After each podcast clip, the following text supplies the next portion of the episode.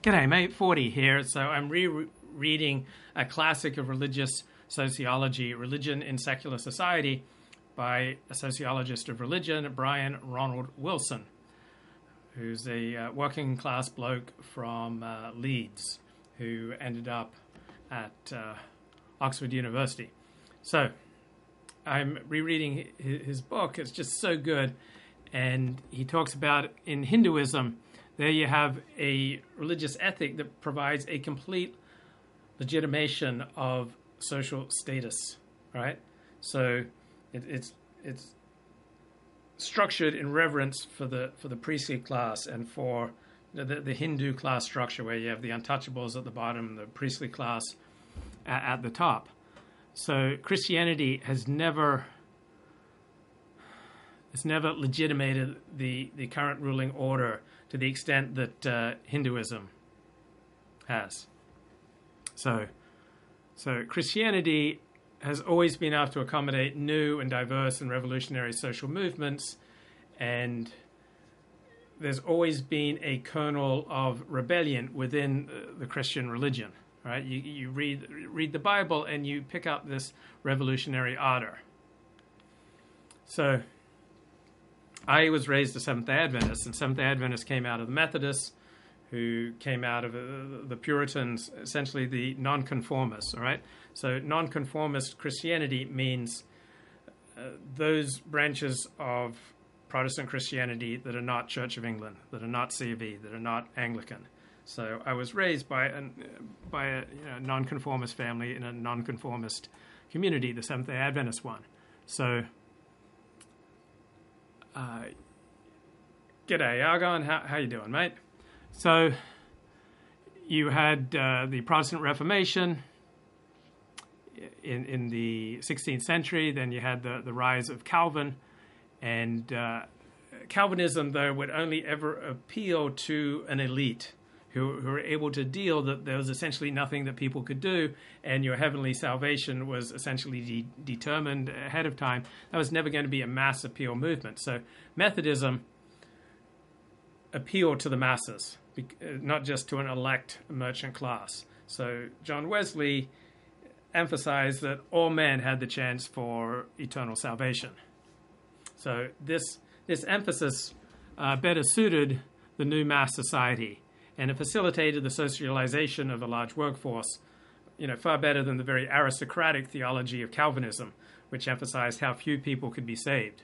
So, the doctrine of assurance of salvation by John Wesley and the Methodists were you know excellent psychological weapons for the working classes. So we live in an age where people are desperate for emotional reassurance right? And so John Wesley's uh, doctrine that all men can be saved and all you have to do is believe this, okay, very appealing for people who want emotional reassurance. My father was a, a great preacher of the Christian gospel, and he said he would, you know, emphasize that if, like John Wesley, if you believe in this, then you can have assurance of your eternal life. And thousands and thousands of people had their lives transformed because they now got the emotional reassurance that they'd been looking for all their lives. Now, for some of them, as life went on, the, the emotional reassurance that they got from belief in their heavenly salvation uh, started to diminish.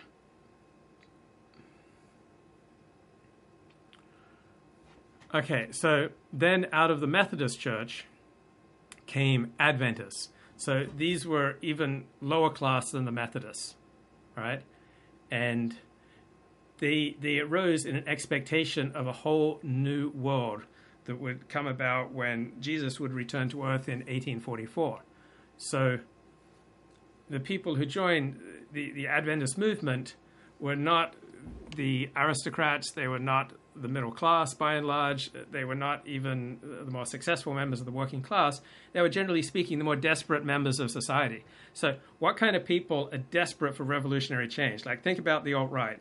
Almost everyone on the alt right is desperate for revolutionary change because almost all those who are desperate for revolutionary change are pretty unhappy and in fairly desperate circumstances. Right? If you're happy with your life, you don't want revolutionary change. I am happy with my life. I do not want revolutionary change. Like, things are pretty good in Fortyville. Right? I just had a nice two month uh, vacation in Australia. I'm back, you know, walking the sunny, clean, wide streets of, of Beverly Hills. Like, life is good for me. I don't want a revolution. You say you want a revolution?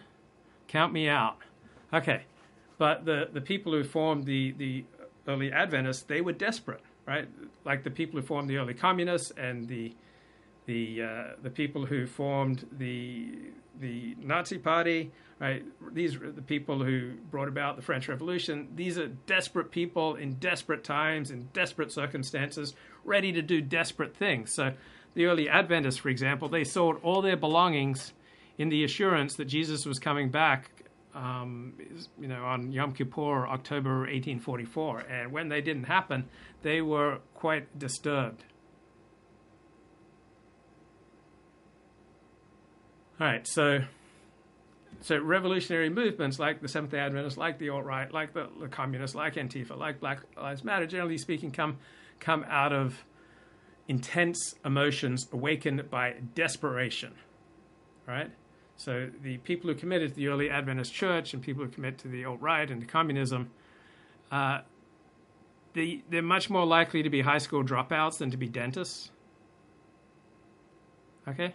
So dentists and doctors and lawyers and attorneys and entrepreneurs, they have too much to lose to join some revolutionary movement.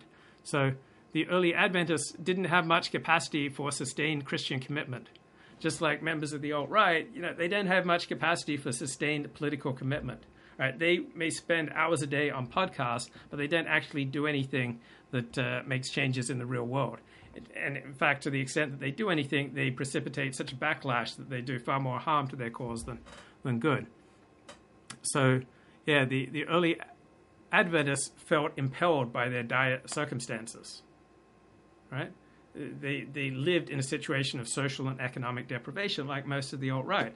Right? When I would interact with, with members of the alt right, they were frequently earning $11 an hour and were drunk every night okay, this is going to bring about a situation of, of, social, emotional, personal, and economic deprivation.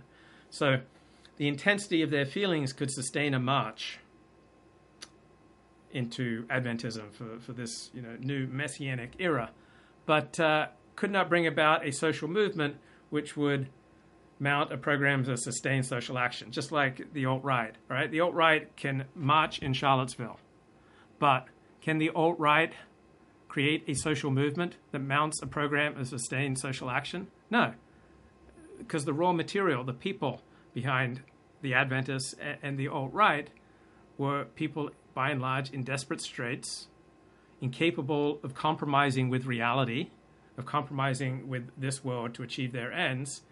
And with, with the early Adventists and with the alt right today, what you have basically is an utter rejection of reality, an utter rejection of the prevailing social order.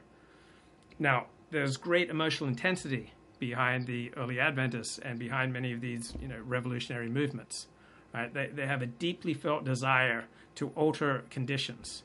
They have an urgency of hope. They demand solutions. They have an intensity of emotional disturbance that uh, for, for Adventists they could only express in religious terms. For, for the alt right, they can only express in racial, political, cultural terms. Right? It, it's it's akin to, you know, Africans praying for healing uh, for sufferers, or, or, some of the more fanatical uh, Adventist movements in the Middle Ages. But in wider society, in, in the world around us, people are increasingly shifting from emotional attempts to control the environment, from religious attempts to faith based attempts to control the world around us, to rational techniques, rational procedures, right? We, most people have come to recognize the value of controlled, disciplined regulation of emotional response. Right, kind of the very opposite of the alt right, the very opposite of the Adventist movement. And so, Adventism is like a three generation movement. Like the first generation jumps in, converts, becomes fire breathing, distinctive. The second generation gets an education, goes to university, and becomes much more liberal and easygoing. Third generation leaves. Rune, I'm a prole, a pleb, a forklift driver. Good on you, mate. Soul of the earth. Right? So, compared to intense emotions, controlled discipline regulation of emotional response is much more effective. And then the disciplined acquisition of ordered instrumental methods for controlling nature and society, even more effective than emotional outbursts. So, the early Adventist movements were ecstatic emotional outbursts, you know, reinterpreting Christianity in primitive terms and there was a literal demand for fulfillment of biblical promises. So the, traditionalist, fire-breathing brand of Adventism around me when I was growing up, like you know Jesus is coming back, and the the they interpret you know various texts in the book of Daniel, and this is, represents Turkey, and this represents say the modern state of Israel, and this represents Soviet Union, and there's the little bighorn of Daniel eight, this and that, all right, and uh, it's not sustainable. Elliot says, I think the Super Bowl is coming down to the Chiefs versus the Rams, with the Chiefs prevailing. That's a, a thoughtful and provocative insight. Now, uh, movements both based on dire circumstances and desperate emotions don't tend to be terribly effective at shifting society. So, if every member of the alt right disappeared from the world tonight, the world would not be much affected. Just like if every Seventh day Adventist disappeared from the world tonight, uh, with the exception of, of, the healthcare industry, some parts of the healthcare industry, uh, the world would not be much affected. So movements that come out of desperate emotions, you know, demanding literal fulfillment of biblical promises, don't tend to sustain themselves very effectively and don't tend to have much influence over the world because they're too pure, too desperate to compromise with reality, to accept reality, and to you know, deal with people and deal with the world as it is. Back soon.